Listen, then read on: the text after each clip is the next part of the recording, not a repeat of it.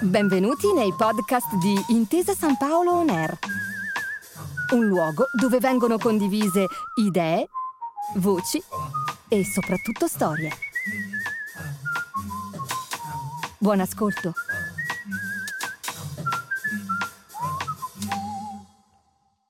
Benvenuti a Seminari dell'Innovazione, una serie di appuntamenti organizzati dal Neuroscience Lab di Intesa San Paolo Innovation Center che nasce con l'obiettivo di illustrare e diffondere le evoluzioni delle ricerche condotte nell'ambito delle neuroscienze.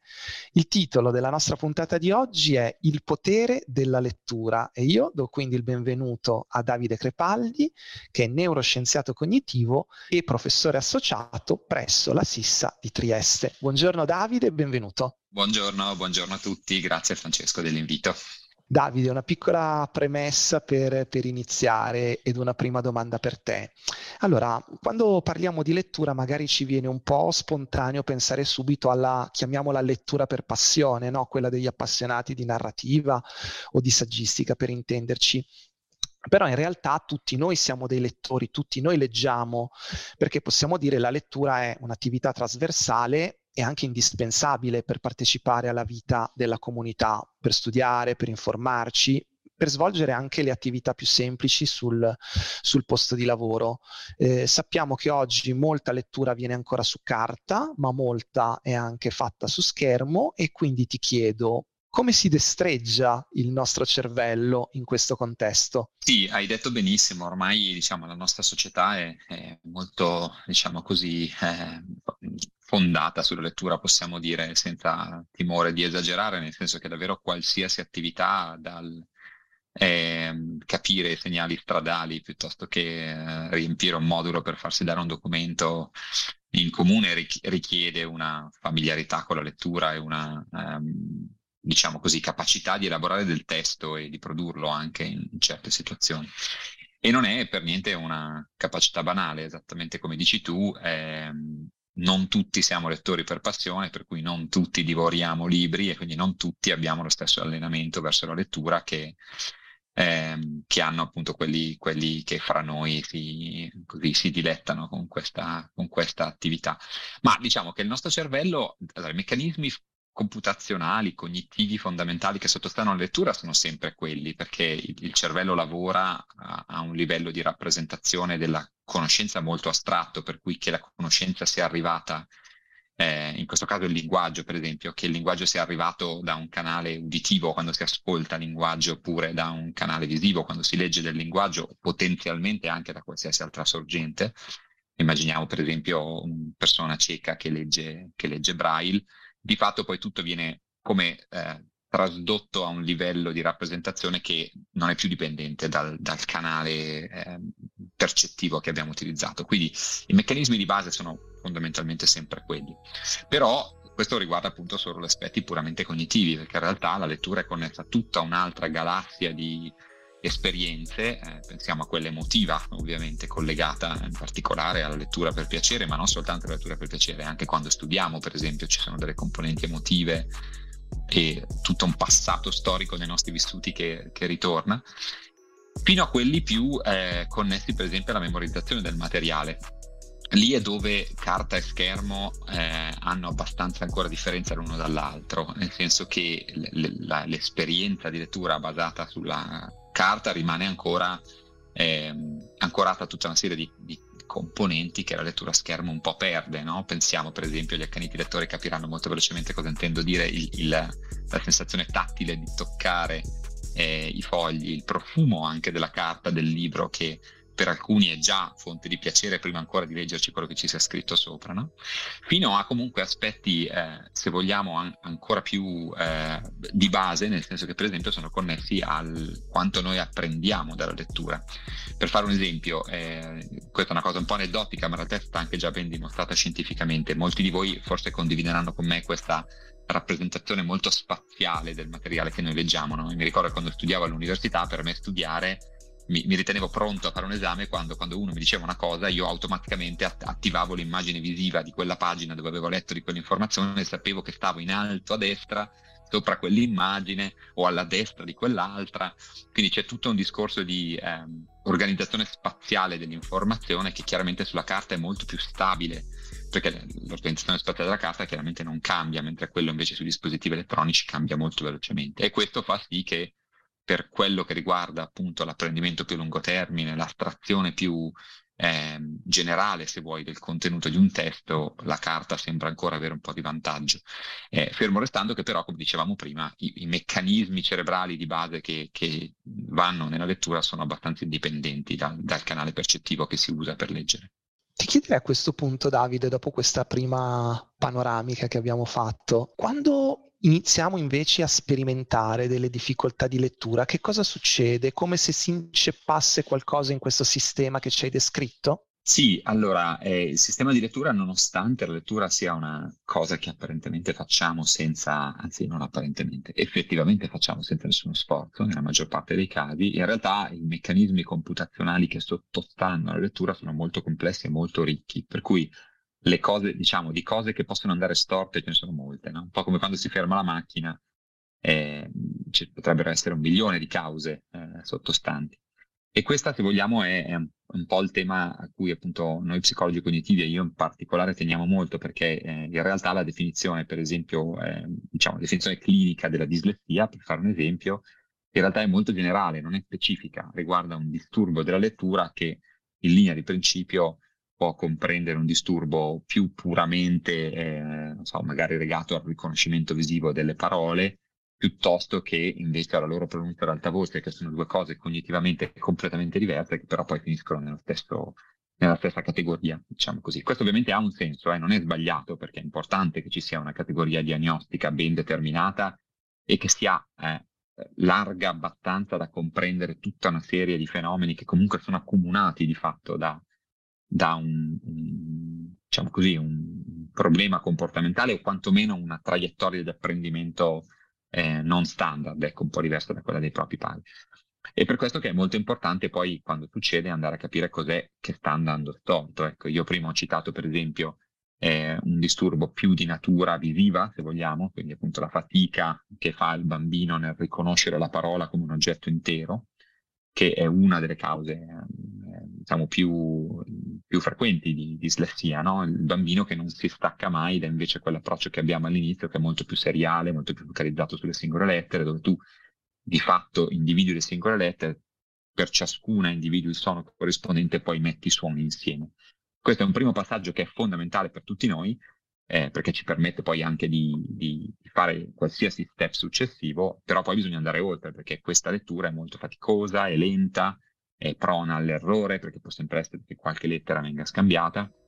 e quindi il percorso verso un'autonomia funzionale sulla lettura passa proprio da muoversi via da questo approccio di lettura seriale, analitico se vogliamo, e andare invece a un processo di lettura più parallelo dove le singole parole vengono, riconosci- vengono riconosciute in un colpo d'occhio, diciamo così. Alcuni bambini fanno fatica a fare questo passaggio ed è per questo che sviluppano una dislessia. E l'altra grande causa invece più di natura, eh, diciamo, più legata al linguaggio parlato. Ci sono dei bambini che fanno fatica a sequenziare i suoni linguistici in sé per sé, quindi prima ancora di iniziare a leggere, hanno imparato come si parla, sanno dire le parole, ma non hanno, il, il loro cervello non controlla nel dettaglio i singoli suoni che corrispondono a queste parole e questo chiaramente rende poi molto difficile imparare a leggere perché se uno non sa che il suono casa è fatto da quattro suoni indipendenti che sono come dei pezzi del puzzle che possono andare in altre parole, possono essere ricombinati in modo diverso, è molto difficile che imparino la corrispondenza con la lettera e, e che quindi poi da lì possano diventare fluenti. Questi un po' sono i due grandi, i due grandi universi dentro i quali in realtà poi ci sono ulteriori sotto-universi, per cui alla fine ogni, ogni bambino ha un profilo cognitivo molto specifico e, e, questo è assolutamente fondamentale per quel che riguarda eh, per esempio l'impostazione di un, di un, percorso di supporto.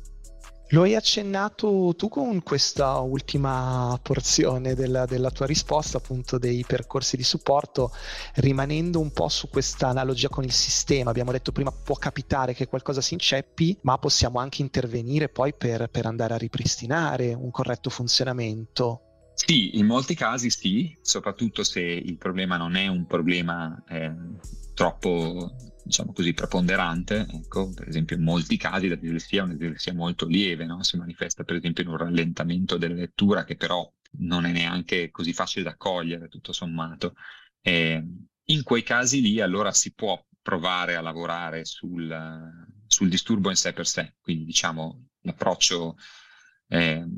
mi verrebbe da usare la parola riabilitativo, però non mi piace tanto perché non c'è nulla da riabilitare, quello di fatto è un, è un, percorso atipico di apprendimento. Mi piace di più parlare di interventi di supporto, diciamo così, però può avere questo approccio. C'è una parte che non funziona e io vado a lavorare su quella parte che non funziona. Un altro approccio, che è diametralmente opposto, che però in realtà non vuol dire che non possa essere integrato con questo, è invece l'approccio sostitutivo, dove di fatto si accetta che ci sia la difficoltà, non si cerca di allenare direttamente la difficoltà, ma si usano delle strategie compensative che ti danno degli strumenti per girarci intorno fondamentalmente. No? Pensate, il più classico di tutti, e quello con cui saremo tutti un po' familiari, è, è, la sostituzione della lettura visiva con la lettura ad alta voce, quindi sostanzialmente l'uso degli audiolibri invece dei libri scritti. Eh, io non, non, non, penso che, sia necessariamente, che sia necessariamente un approccio migliore dell'altro. Eh, in tanti casi l'approccio sostitutivo è anche l'unico possibile quando il, il disturbo è, è, è, troppo forte perché possa essere ragionevolmente superato con un po' di allenamento e, e quindi va benissimo, ecco, si possono certamente integrare tutte e due.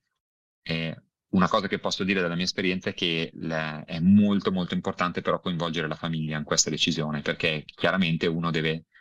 eh, diciamo, se va per la via sostitutiva deve accettare che ci sarà comunque sempre qualcosa che non sta funzionando nel modo tipico, diciamo così, nel modo standard.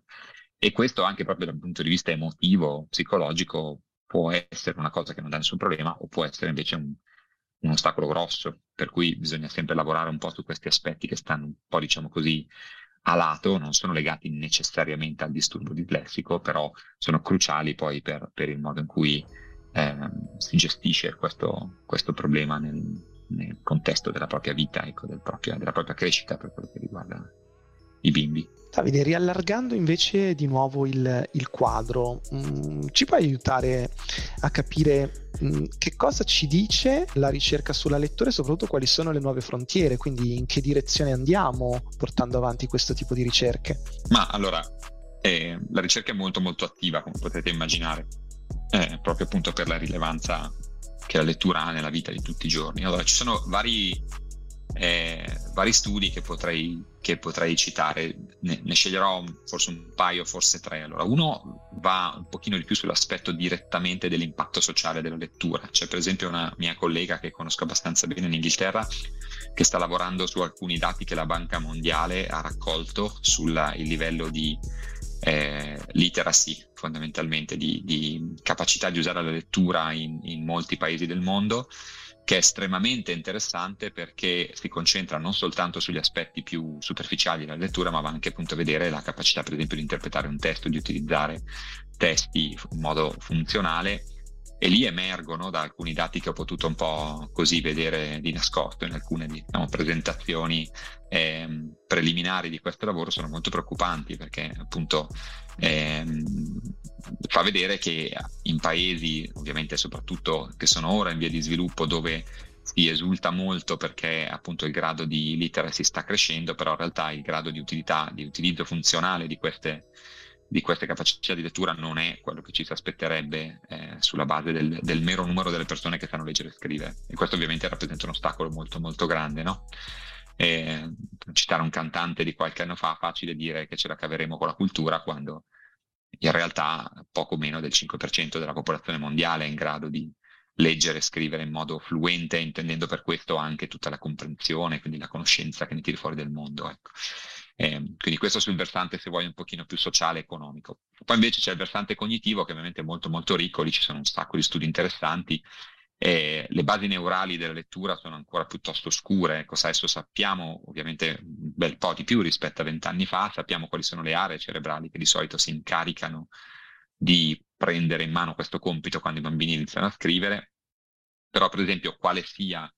eh, il, i, quali siano i calcoletti, quali, quali siano le cose che queste pezzi di cervello fanno è ancora molto molto poco chiaro, questo è in particolare il campo di cui mi occupo io, insomma cercare di dare un contenuto cognitivo a affermazioni che fondamentalmente riguardano la localizzazione eh, delle, del sistema della lettura nel cervello, però certo è interessante, è molto importante, ma secondo me ci dice abbastanza poco finché non ha un contenuto appunto funzionale, cioè un conto è dire le, la lettura sta nel lobo temporale posteriore, un conto è dire il lobo temporale posteriore computa le frequenze di concorrenza delle lettere, per esempio, oppure calcola il modo in cui le lettere devono essere pronunciate, per fare due esempi che adesso, su cui adesso si sta lavorando molto. Questa è un po' la frontiera al momento come, come, abbiamo potuto capire ascoltando appunto questo, questo tuo racconto di, di, materiale, di ricerca, ce n'è, ce n'è molto e quindi io ti chiedo come possiamo rimanere anche un po' aggiornati anche sulle tue attività di ricerca, se possiamo seguirti su qualche canale. Grazie mille. Allora sì, il, il laboratorio di ricerca che dirigo all'Assista eh, a Trieste ha un canale, eh, eh, beh, una pagina Facebook e un canale Twitter. Non siamo alla modissima per quello che riguarda i canali social, come la mia, la mia splendida figlia dodicenne mi ricorda. E prima o poi cercheremo di fare la transizione già su Instagram, che non sarebbe male, però per ora abbiamo la, la forza di tenere aggiornate le nostre attività lì. In particolare direi la pagina Facebook, che è quella che ha la comunità più, eh, diciamo così, eh, meno specializzata, quindi dove facciamo anche comunicazione eh, rivolta a un pubblico a un pubblico generale e um, un'altra cosa su cui ho lavorato qualche anno fa che potrebbe essere utile a chi di voi inizia, diciamo così, inizia a incuriosirsi del tema è un, è un libricino che si chiama Neuropsicologia della lettura, che ho pubblicato con Carocci, che cerca appunto di fare esattamente questo, quindi introdurre gentilmente il lettore che non ha una competenza specifica in scienze cognitive al tema, per cercare appunto di toccare alcune delle cose di cui anche abbiamo discusso oggi, quindi qual è appunto la macchinetta computazionale che sottostà alla lettura, cosa succede quando qualcosa va storto, e anche un pochino del tema di cui abbiamo parlato anche oggi, della lettura su carta rispetto invece alla lettura su schermo, che ovviamente dal punto di vista economico e dell'impatto socioculturale la, la vera domanda che credo eh, guiderà un po' ecco, gli avvenimenti più cruciali rispetto alla lettura nei prossimi anni. Grazie mille allora Davide per essere stato nostro ospite oggi. Grazie ancora a tutti voi e a te Francesco. E io vi do appuntamento alle prossime puntate di Seminari dell'Innovazione, sempre su Intesa San Paolo NER. Benvenuti nei podcast di Intesa San Paolo On Air, un luogo dove vengono condivise idee, voci e soprattutto storie. Buon ascolto.